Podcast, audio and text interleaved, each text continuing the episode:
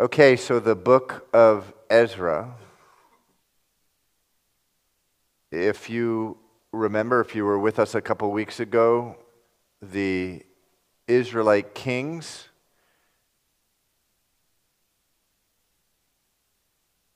were on an actual throne for hundreds of years. The last one was a man by the name of King Zedekiah, and the prophet Jeremiah was repeatedly telling him to just be good, repent, submit to the king of Babylon, live honorably, turn back to the Lord. He refused to do so, and Nebuchadnezzar came for the third time, surrounded the city.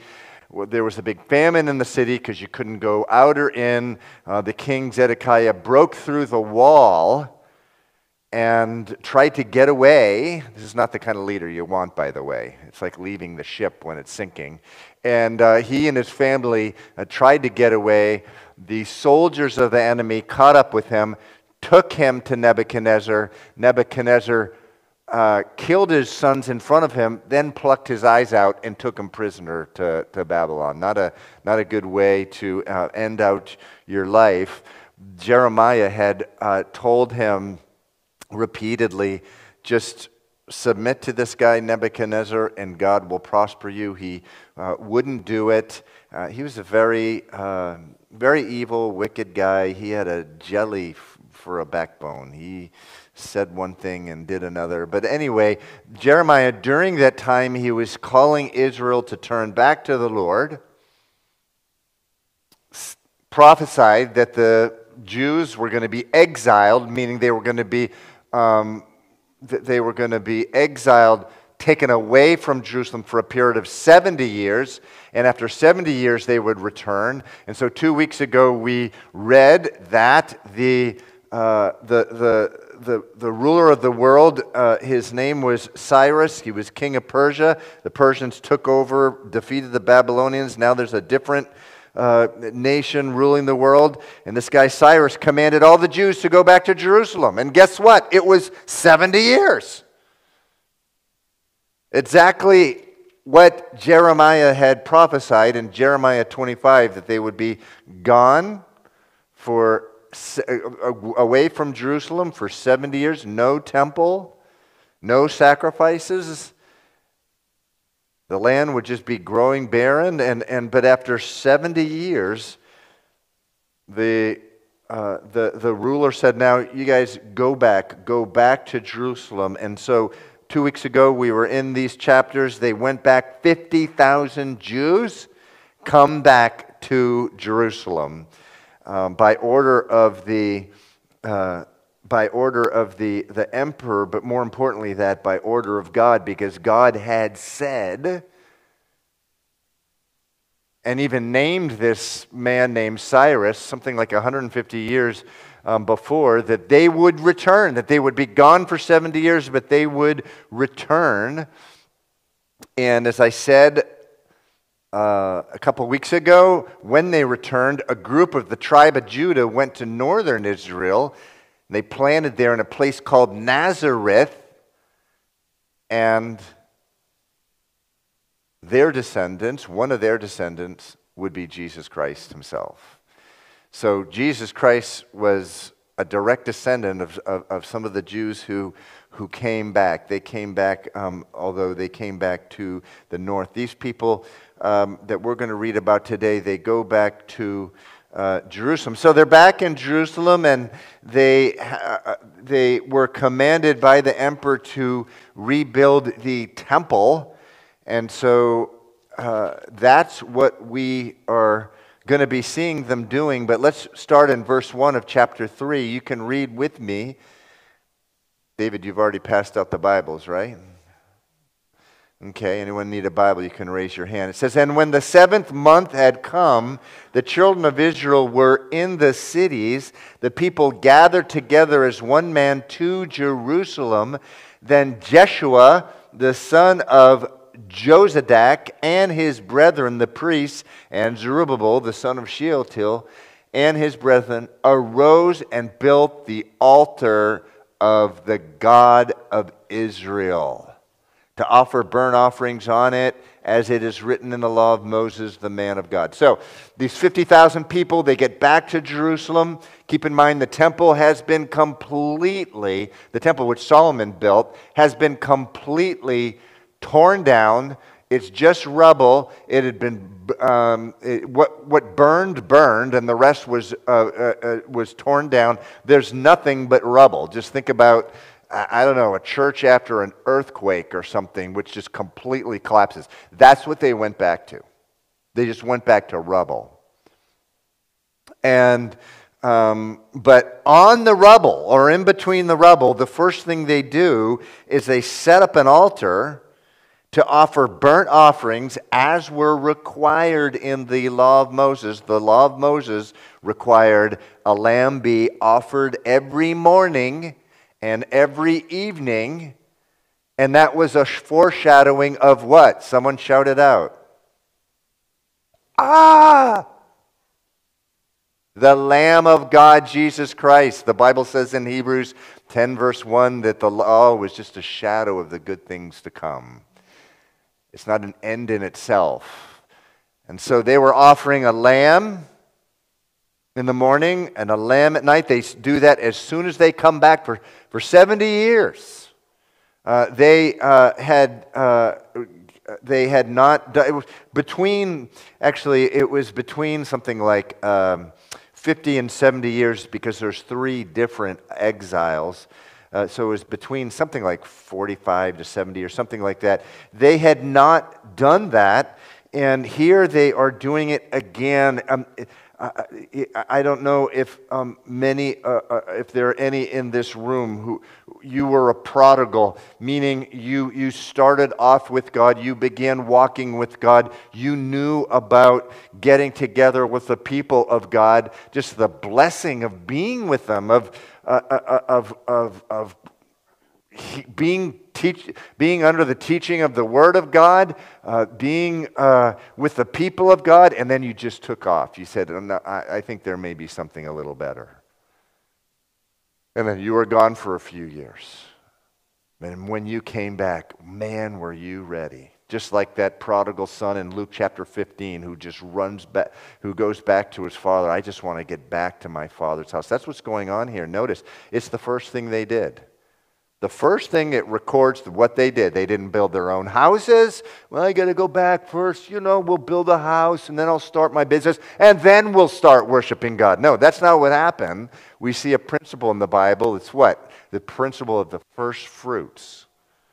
God wants the first part of your time, the first part of your life, the first part of your money, because he knows that the heart is desperately wicked beyond cure. It says that. I think that's in the book of Jeremiah. And so we get in that practice of giving him the first. That's why we also highly recommend that you give him the first of every morning and every evening. Notice that it says again, and it says in verse 2, they arose and built the altar of God of Israel. Verse 3 though says, though fear had come upon them, because of the people of those countries, they set the altar on its bases, and they offered burnt offerings on it to the Lord, both the morning and evening burnt offerings. Now, I do highly recommend that, we're going through the book of Galatians on Sunday morning, so you don't want to make New Testament laws. We're not bound by the law, we're bound by grace, but just the principle that you see in the law of Moses of a burnt offering in the morning and a burnt offering at night. What does a burnt offering represent? Those of you who were with us when we were way back, when we were in Leviticus chapter 1, a burnt offering is full consecration. They took the animal and they burned the whole thing. Unlike the other offerings where they ate part of it, the burnt offering is they burn the whole thing. It was an offering. The burnt offering. There's a reference to those Old Testament burnt offerings in the New Testament in Romans chapter 12 verse 1, where Paul says, Offer your bodies as living sacrifice, holy and pleasing to the Lord. It's offering your whole life. And I tell you, there's nothing better than just offering the first part of your day and the very end of your day to the Lord like that. Now, if you're like me, at the end of the day, oftentimes you'll fall asleep because you're praying and all of a sudden you're asleep. And my wife and I often pray. Our ritual that we do, some rituals are good. This one is we pray together, and every once in a while she's praying and I'm falling asleep, or I'm praying and she's falling asleep. But it's great to end the day with a burnt offering, and nothing to put your heart at peace, by the way, than prayer. And the Bible, we also read a little bit of the Bible too at the end of the day as well. But it says, although, verse 3, fear had come upon them because of the people of those countries, they still did it anyway. And so listen, you guys are going to get a lot of peer pressure or pressure from whoever not to worship God, not to acknowledge God before them, to do... Make sure the whole thing in the world now is don't do anything which, people may think you're religious. Don't do that. Fooey malooey. You should not be obnoxious about it, but you should have a mark or two in your life where people know that you're Christians. It says, although... They had fear, verse 3, they still did it. They still did the burnt offering. What did they have fear about? Because of the people of those countries. They were around them. They didn't worship God. They didn't, all the sudden, can you imagine 50,000? All the stuff we read in the papers all the time about immigrants coming in and people are all in upheaval. Can you imagine just within a week, 50,000 people show up? I mean, they were not happy. These surrounding peoples, all of a sudden, wait, hey, who are these people? What? And so from the very beginning, and we'll see more, there was opposition to them. And it says, even though they feared, they did the offerings morning and evening. And I don't know what it is for you, what it should be with you. I always found it valuable to just... put a mark of your Christianity around you. Maybe you want to just stick a Bible on your desk if you have a desk or a cube. I used to put a little picture of my wife and 5 kids right behind me, and it just said, "Jesus loves me," right behind me, which was a pretty risky thing to do at a large corporation when you're a manager, which I was. They don't like managers doing that kind of stuff. No one ever mentioned a word. And people knew where I was. It's good for it's good for people to know where you're at, and they sure found out quick. These people, the first thing they did, we hear that expression, first things first. They built an altar. Then they went about building their own houses and starting their businesses. So, great example for us. Verse 4, they kept the Feast of Tabernacles as it is written and offered daily burnt offerings in the number required by ordinances for each day. Now, which one of you Bible scholars knows what time of year the Feast of Tabernacles was? Anyone? Going once? What? Wow, very good. Extremely impressive. Isn't that my daughter's boyfriend there? Wow.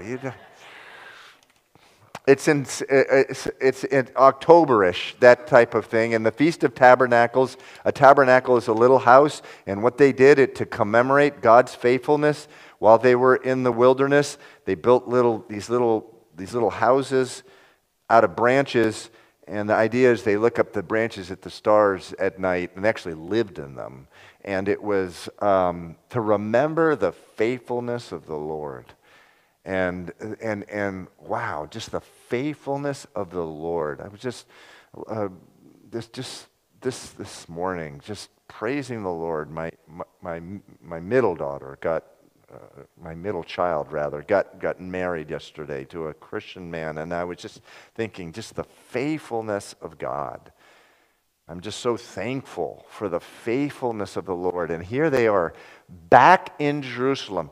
No one, the idea of them returning was ridiculous. Ridiculous. Because they were 900 miles away and there were no bullet trains then. The idea that they were going to go 900 miles back, I don't know how, that's a few months, right, to get back 900 miles when you're using camels and this type of thing. And now they're back. And they're praising the Lord for his faithfulness. It says in verse 5, afterward they offered the regular burnt offering and those for new moons and for all the appointed feasts of the Lord they were consecrated, and those of everyone who willingly offered a free will offering to the Lord. And that term, free will offering, if you're taking notes, and I always say, I hope you are, but free will offering is a good two words to circle, because some of the offerings were required. When you committed a sin or a trespass, you were required to bring an offering. And again, it was a foreshadowing of the offering on the cross. All those lambs, Jesus was the Lamb of God. When John the Baptist pointed him out, before he was baptized, when he first got on the public scene, Jesus, John said, there's a Lamb of God who's going to take away the sin of the world. Every Jew who heard him say that knew it was a reference to the lambs who were offered on the altar morning and evening. And so sin offerings were free will. Sin offerings were required, but burnt offerings were free will offerings, meaning you didn't have to give them. You didn't have to give them. And these are the offerings that the Bible says specifically in the book of Leviticus. It says of the free will offerings that they were a sweet aroma to God. It does not say that of the sin offerings. It doesn't say that of the trespass offerings. The individual sin offerings, the individual trespass offerings. That was not a sweet aroma, but the free will burnt offerings, you can read it, it's in Leviticus 1, it says there was a sweet aroma to the Lord. So Ephesians chapter 5 verse 2 says, walk in love, even as Christ also loved us and died for us as an offering and sacrifice to God as a sweet smelling aroma. So when we freely follow God because we love him, there's like this aroma that God is pleased with. He loves it, as opposed to just obeying a bunch of laws. Well, this is because I'm required to do this as a Christian. I'm required to be nice at work today. You know, that's not a sweet offering to the Lord. But when we go into work and say, you know, I don't have a whole lot of energy, but I am going to just be a blessing to the people today because I love the Lord. That's a sweet aroma to the Lord. So they're offering up free will offerings to the Lord. Verse 6 says, from the first day of the seventh month, they began to offer burnt offerings to the Lord, although the foundation of the temple had not been laid. So the temple hasn't even started yet, but they've begun to worship God. These were people who loved God. They weren't even required to go back from Babylon. They were not required to do that. These people had gone back on their own free will, and the first thing they wanted was to worship God. The temple hasn't even started at this point. Verse 7 says, they gave money to the masons. Masons are the rock guys. The assistant pastor of Calvary Chapel, Cape Cod, he's a mason, he's a rock man.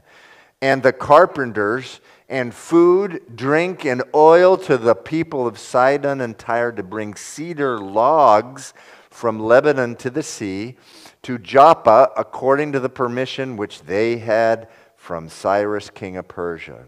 Now, in the second month of the second year of their coming to the house of God at Jerusalem, Zerubbabel, the son of Shealtiel, Jeshua, the son of Jozadak, and the rest of their brethren, the priests and the Levites, and all those who had come out of the captivity to Jerusalem, began work and appointed the Levites from 20 years old and above to oversee the work of the house of the Lord.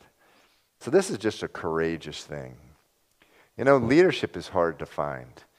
And the mark of a good leader is, you know, is they hear the call of God, go do this thing, and they do it despite opposition, despite people grumbling. You know, you can just imagine at this time, whoa, this is all like rubble, and there's nothing here, and how are we going to do it? And we're, you know, Solomon was the richest man in the world. We're the poorest people in the world. How are we going to do this? Doesn't matter. By faith, it says, without faith, it's impossible to please God. With faith, we absolutely do please Him. They actually start the work. They actually start to work. And the contrast to Solomon is interesting. Solomon, his father David, had heaped up so much gold and silver and logs and everything. Everything was ready for him. And the land was so rich at the time. And here they are, a poor people, but they're doing, you got to do what the Lord has told you to do. You got to proceed with what the Lord tells you to do. And so it says there that they began the work.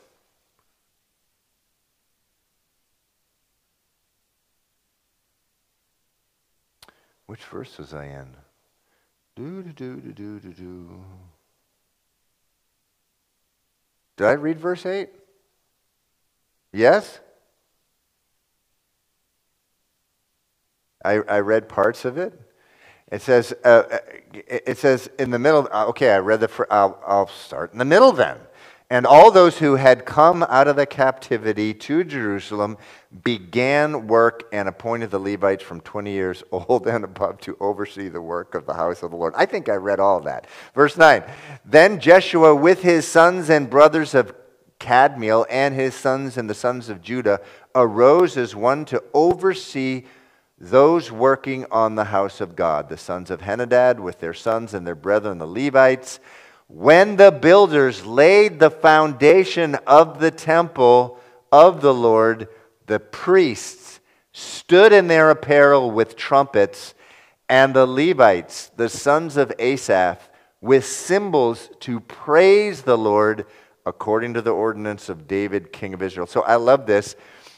David orders the temple, after the temple was finished, actually under Solomon, that's when the Levites came in to praise the Lord. David, his father, had previously ordered, I think it was 24-hour music at the tabernacle, and here they're beginning it. Only for the foundation has started. The foundation is, if you remember, the foundation is just that concrete slab at the bottom of a building upon which everything else goes. And so that's all that's done, but they start the worship. There's trumpets, there's cymbals, and there's people singing. Verse 11, they sang responsively, praising and giving thanks to the Lord, for He is good.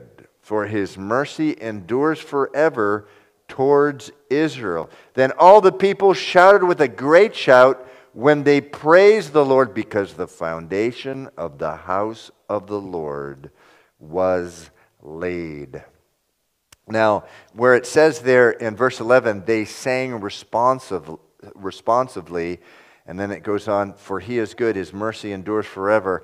In Psalm 136, the entire psalm is a responsive song, meaning some people sing one thing, and then the rest of the people respond to them. So Psalm 136 says, "Oh, give thanks to the Lord, for He is good. His mercy endures forever." Verse 2 says, "Oh, give thanks to the God of God. His mercy endures forever. Oh, give thanks to the Lord of Lords. His mercy endures forever." So one group of people does the first part, sings the first part, the second group of people sings the second part. And here they're singing here. They shout with a great shout. Verse 12 says, but many of the priests and Levites and heads of the fathers' houses, old men who had seen the first temple, wept with a loud voice when the foundation of this temple was laid before their eyes, yet many shouted aloud for joy, so that the people could not discern the noise of the shout of joy from the noise of the weeping of the people, for the people shouted with a loud shout, and the sound was heard far off. And so here, there's great debate, and commentators disagree with one another as to what this means. Some of the people were shouting with joy, but the old people who had seen the first temple, meaning Solomon's temple, I mean, that whole thing was overlaid with gold. I mean, it was absolutely incredible, although a lot of the gold was stripped off by the time they were exiled. It says the old men who had seen the other temple, the first temple, the one that had been destroyed, it says they are weeping. And so some people think that they're weeping because, oh, look at this lame excuse of a temple we're looking at. And so they were weeping because they wanted the old temple. That's what some people think. I think most people think that. I'm not in that category. I don't see how they could be weeping about that. This is just a slab of, not of concrete. This is just the foundation. I just think they're weeping in joy. You know, there is such a thing as weeping with joy. I was weeping yesterday with joy during the day, where you know, at my daughter's wedding and the aftermath. You know, you weep with, you weep. And you can even be sobbing, and I've been in the presence of many, many people. They're sobbing because something so good is happening.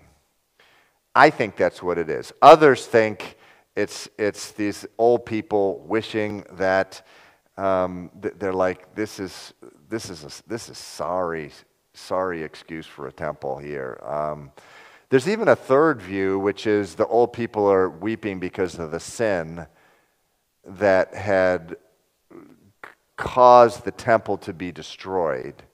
And so anyway, you can read it yourself and come to whatever conclusion that you have, but there that you want. But here you have the beginning of the building of the temple.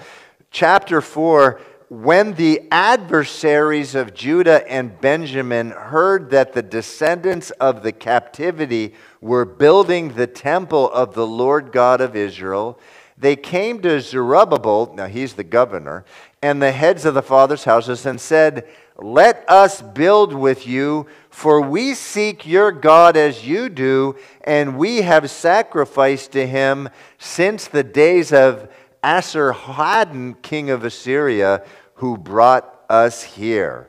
But Zerubbabel and Jeshua and the rest of the heads of the fathers' houses of Israel said to them, "You may do nothing with us to build a house for our God, but we alone will build to the Lord God of Israel, as King Cyrus, the king of Persia, has commanded us."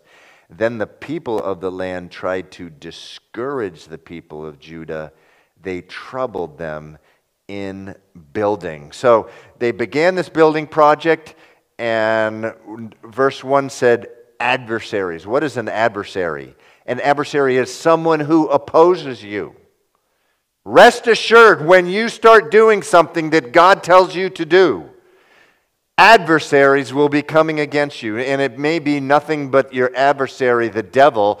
It says in Revelation chapter 12, you don't have to turn there, but Satan is called the adversary. In fact, I believe the word Satan in Hebrew means adversary. But Revelation chapter 12, verse 9 and 10, that's, by the way, it's the last book of the Bible, says, "That great dragon was cast out of heaven, the serpent of old, who's called the devil and Satan, who deceives the whole world. He was cast to the earth, and his angels were cast out with him. Then I heard a loud voice saying, now salvation and strength in the kingdom of our God and the power of his Christ have come. For the accuser of our brethren, who accused them before our God day and night, has been cast down. So the devil accuses you to God. He looks at the things you do during the day, and he goes to God and says, look at what these people that are called your children just did. But Romans chapter 8 says what? Jesus is sitting at the right hand of God, interceding for us, praying to God the Father for us. And what is he saying? He doesn't have to say anything. His blood is there. The blood of Jesus Christ is there. And so, though our sins are as red as scarlet, they're made white as snow, ironically, by the blood of Jesus. And so we are, as Pastor Serge said last Sunday, blameless before God with love. We are holy and without blame before God with love. Why? Because the blood of Jesus has wiped or purged all our sins by his blood. That doesn't stop Satan from accusing you day and night before the Father, but he's also accusing you in your own mind. Any time you try to set out to do what God has told you to do, you will have adversaries. The adversary may just be in the demonic realm, but quite often it's people who don't like you doing what you're doing. They don't like you declaring the word of God. They don't like you living for God. They don't like you being forward about God. In 1 Corinthians 16:9, Paul says, a great and effectual door has been opened for me, but there are many adversaries. And so people will oppose you. Your own husband will oppose you. Your wife will oppose you. Your kids will oppose you. If they're not walking with God, your friends will oppose you. Before we came into the city of Boston, we had people on both sides of our family saying, no, don't move there. This is real stuff. Happened 25 years ago. Both sides of Stephanie and my family. No, you can't move there. Think about what will happen to your kids. A great and effectual door has been opened to me, but there are many adversaries. And so they're rebuilding the temple, and they're rebuilding the temple, and it says in verse 1, the adversaries came against them. Now notice the first thing these adversaries tried to do is they tried to kind of subterfuge. Say, hey, let us build with you. We're going to join you. We want to build this temple with you. Jesus says what? Be wise as a serpent and innocent as a dove. We need to pray. Now, this doesn't mean that in every single circumstance, I don't know, let's just use an actual, we're out building a building in Boston to go move into, and someone drives by and comes up and he goes, you know, I do air conditioning, and I'm just looking at what you're doing, and I want to do your air conditioning for you. I don't know why. And they have a good heart. It's not saying no, and they don't happen to be a believer. It's not saying you never say yes to something like that, but you always pray. In this particular instance, we know these people were adversaries because verse 1 says it. So they wanted to get in the middle and just create confusion and weirdness.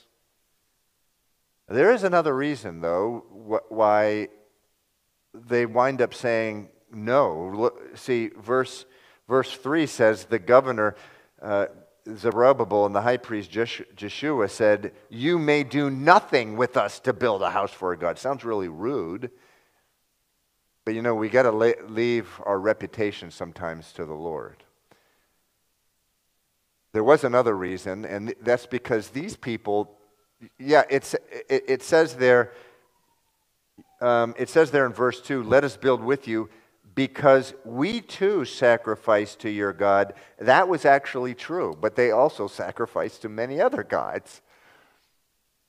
We know this from, I forget which book it is, but in that part of Israel, in particularly the northern part of Israel, after the Assyrians took the Israelites away, and because of their rebellion, they were going all over the place. A number of the inhabitants were being killed by lions, and they cried out to the king of Assyria, would you send some of those Jewish priests back to tell us about worshiping God, because we're getting killed here? And they actually sent back some priests to teach them about God, but it was all just a charade. It was just it was all hypocrisy in a way, because they're worshiping the God Jehovah, but they're also worshiping all their own gods. And they didn't want these people to have any part of building the house of God. Now, there's a lesson to you. At some point, you need to be very careful about joining work and hands and doing Christian work with people who really they've come to the point where they worship other gods. And it's very common today, by the way. John, can we have the? So this is a sign, and this is a sign that's right in front of the church that I grew up in. This is in front of the church today, this sign. I grew up in this church.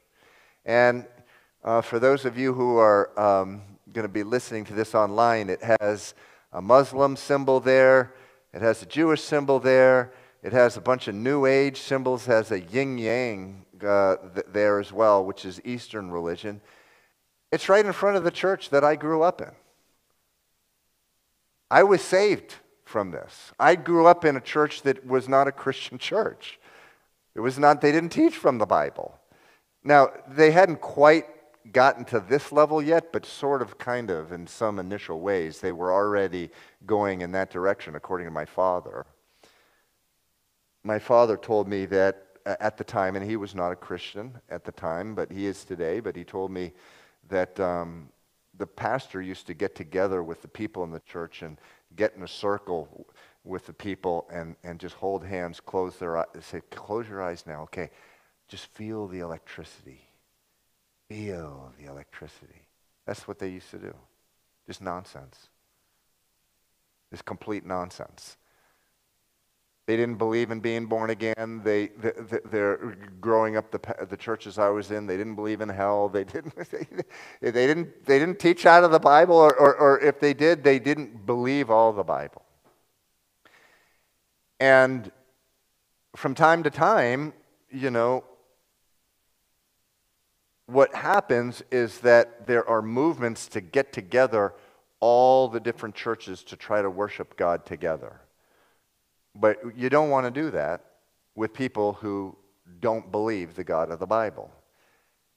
And tragically, some of the guys, and I just read a book, a Christian history book, tragically this has happened, that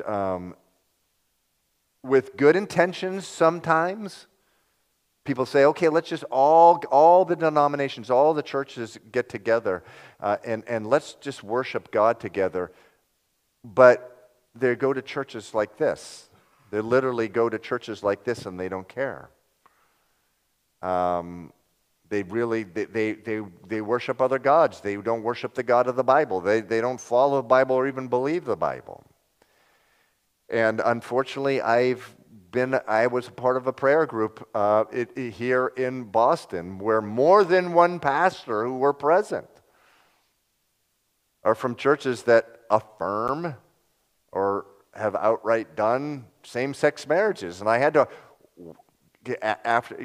to withdraw from them. How can I agree in prayer with when some of the pastors are of this belief? And I eventually did go to the leadership and say, how can we really do this? And they said, well, it's not for us to turn people down and this type of thing. Lack of courage. That what you see here is boldness. They said, we We're not going to do this with you. We can't sit around and agree in prayer and do a work of God with people who are bringing in other spirits, because that's what it is. Make no mistake about it. Other spirits are coming in when people who worship other gods come in and try to do a work of God with you. But they did, so verse 4, they reveal their heart. They tried to discourage them. And verse 4, they troubled them in the building. Verse 5, they hired counselors, meaning lawyers, against them to frustrate their purpose all the days of Cyrus, king of Persia, even to the reign of Darius, king of Persia, in the reign of Ahasuerus, and the beginning of his reign. They wrote an accusation against the inhabitants of Judah and Jerusalem. So they're just making up lies, false accusations. This has happened with me before. People just saying false things. People will start lying about you. If you, over time, believe me, it's only going to take a matter of time till they start lying about you, because the devil is a liar. Jesus in John chapter 8 said, when the devil lies, he speaks his native language. So they're frustrating him. They're making lies up about them. Verse 7, in the days of Artaxerxes, also Bishlam, Mithridath, Tabal, and the rest of their companions wrote to Artaxerxes, king of Persia, and the letter was written in Aramaic script and translated into the Aramaic language. Rehum, the commander, and Shimshai, the scribe, wrote a letter against Jerusalem to King Artaxerxes in this fashion. So what happens here is they're going to write a letter to the emperor, because the emperor who had told him to go back to Jerusalem died. And here is a succeeding emperor, and these people are going to try to convince him, get these Jews to stop their thing. I'm telling you, when you set out to do a work of God, you will be opposed. You will be opposed. And so they write him this letter, and we have in the Bible here the actual letter that they wrote. It says, Rehum, the commander, and Shimshai, the scribe, wrote a letter against Jerusalem to King Artaxerxes in this fashion.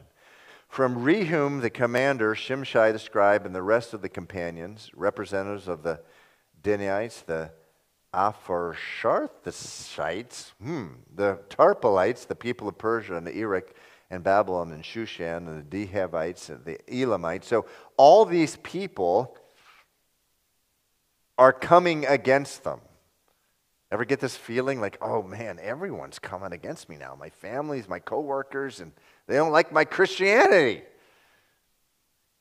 Verse 10, and the rest of the nations whom the great and noble Osnapper, interesting name, took captive and settled in the cities of Samaria and the remainder beyond the river and so forth. So all these different people are coming against the Jews here, because the Jews are just wanting to rebuild their temple that God has commanded them to. And this is the copy of the letter that they sent the emperor to King Artaxerxes, from your servants, the men of the region beyond the river and so forth. Let it be known to the king that the Jews who came up from you have come to us at Jerusalem and are building the rebellious and evil city and are finishing its walls and repairing foundations. So they're calling them a rebellious and evil city. Now, there is some truth to that, right? Because they had been. They had been a rebellious and evil city. Verse 13... And by the way, that it's always what the devil does. He uses some truth and wraps it around with lies.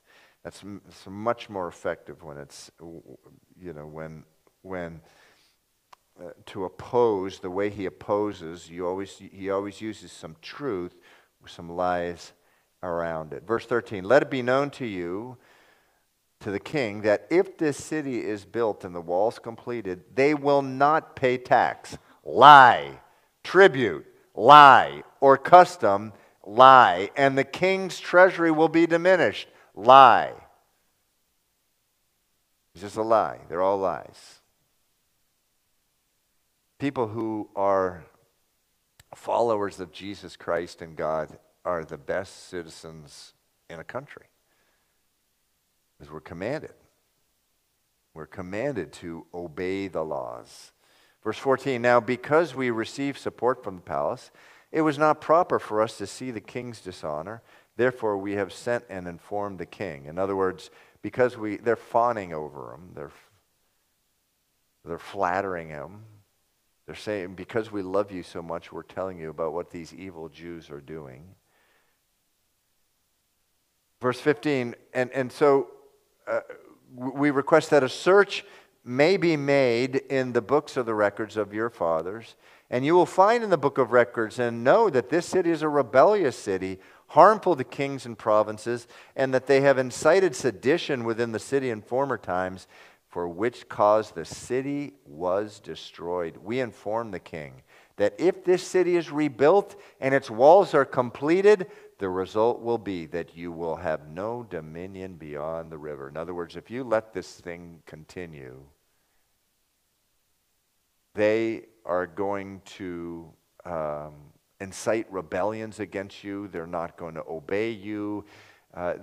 So lies, lies, lies, wrapped around in truth. And the truth was, remember at the end, Jeremiah was telling him, don't rebel against the king, but they did anyway. So there's some truth to what they're saying. So here's a response in verse 17. The king sent an answer to Rehum, the commander, to Shimshai, the scribe, to the rest of their companions who dwell in Samaria and beyond the river, peace and so forth. The letter which you sent to us has been clearly read before me. And I gave the command, and a search has been made, and it was found that this city, speaking of Jerusalem, in former times has revolted against kings, and rebellion and sedition have been fostered in it. There also have been mighty kings over Jerusalem who have ruled all the region beyond the river, and tax, tribute, and customs were paid to them. Now give the command to make these men cease, that this city may not be built until the command is given by me. Take heed now that you do not fail to do this. Why should damage increase to the herd of the king? In other words, the king just ate it all up, believed all the lies, and said, okay, stop this project. Make them stop. Verse 23. Now, when the copy of King Artaxerxes' letter was read before Rehum, Shimshai the scribe, and their companions, they went up in haste to Jerusalem against the Jews, and by force of arms made them cease. Thus, the work of the house of God, which is at Jerusalem, ceased, and it was discontinued until the second year of the reign of Darius, king of Persia. So they stopped it. They stopped rebuilding the temple. Chapter 5, verse 1. Then the prophet Haggai and Zechariah, the son of Iddo, prophets, prophesied to the Jews who were in Judah and Jerusalem in the name of the God of Israel who is over them. So Zerubbabel, the son of Shealtiel, and Jeshua, the son of Jozadak, rose up and began to build the house of God, which is in Jerusalem, and the prophets of God were with them, helping them. So, very, very important. We're going to wrap it up right now. They stopped the work of the temple. 15 years goes by, no work is being done, until Verse 1 of chapter 5, these two prophets show up, Haggai and Zechariah, and say, what are you doing? God told you to build this temple. You just stopped? And so these are two different kinds of prophets, by the way. This guy, Haggai, man, Haggai was a tough guy. He just got right up in their face and said, there's a whole book, the book of Haggai, about what he actually told them. And he went up to them in Haggai chapter 1, and he said, is it time for you guys to dwell in your wonderful houses? Well, this temple is lying in ruins? What are you doing? Zechariah, on the other hand, was a different kind of prophet. He gave them just visions and prophecies of hope. He said, not by might, not by human might, not by human power, but by the Spirit of God. Go do what you've been told to do. Speak to that rubble, which is all that rubble, which was the temple, and just grace, grace. So sometimes we need both, right? We need people getting up in our face and just rebuking us, like, poof. We need that. We need that from the Lord, by faithful brothers and sisters. But there's another kind of prophet that'll come up, and David says, "Your gentleness, Lord, has made me great." And they just need to remind you of the promises of God. So after 15 years, they started building the temple again. Now, everyone agrees, all the Bible commentators agree on one thing here. They never should have stopped. Or at least they should have hired their own attorneys, their own counselors. Because as we're going to see when we pick this up again, they're going to be successful with the emperor when the emperor's reminded, hey, a guy named Cyrus, your guy Cyrus, he told us to do this. And we're only doing what he told. But they didn't even bother doing that. And so the oh so important lesson is when you begin to get opposition because you're doing something that God has told you to do, don't stop.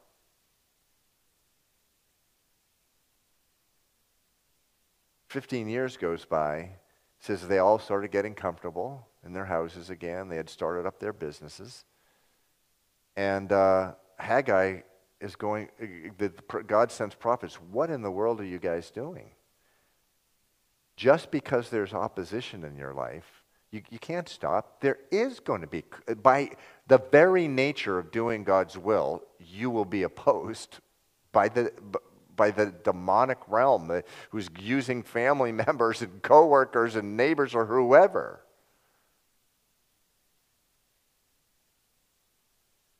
I remember when we first got here, the very first time we had just, I returned here. I grew up here as a little kid, but Stephanie was here for the first time. We were living in a house in Mission Hill. We just moved in, and a few of the neighbors are sitting in the, they're like sitting in the yard. A few of the neighbors are sitting in the yard next door, and we knew that they were Catholic. There was Catholic, the neighbors on all our sides are Catholic, and my wonderful wife Stephanie goes up to them, and they say, hey, I'd love to have you guys sometime into my house for a cup of tea. And what's that? Is that what I said? So Stephanie went to them and said, I'd like to have you here for a cup of tea. And one of them said, we're not going to come. Because I'm not like you, this woman's not like you, and the people in that house over there, they're not like you, and that house, they're not like you. Who told this woman who we were? She had already figured out who we were. Now, interestingly enough, I think the woman who she was with winds up getting saved before she dies. We went into her home, we witnessed to her, read her the Bible. Pray for the other woman. She's still there. Still looking really angry, too. But there's going to be opposition, but you don't stop. You just keep on going. There's going to be discouraging things that happen to you. And chapter 5, verse 2 is a great verse. It says, they heard the prophets, they heard the word, and they rose up and began to build the house again.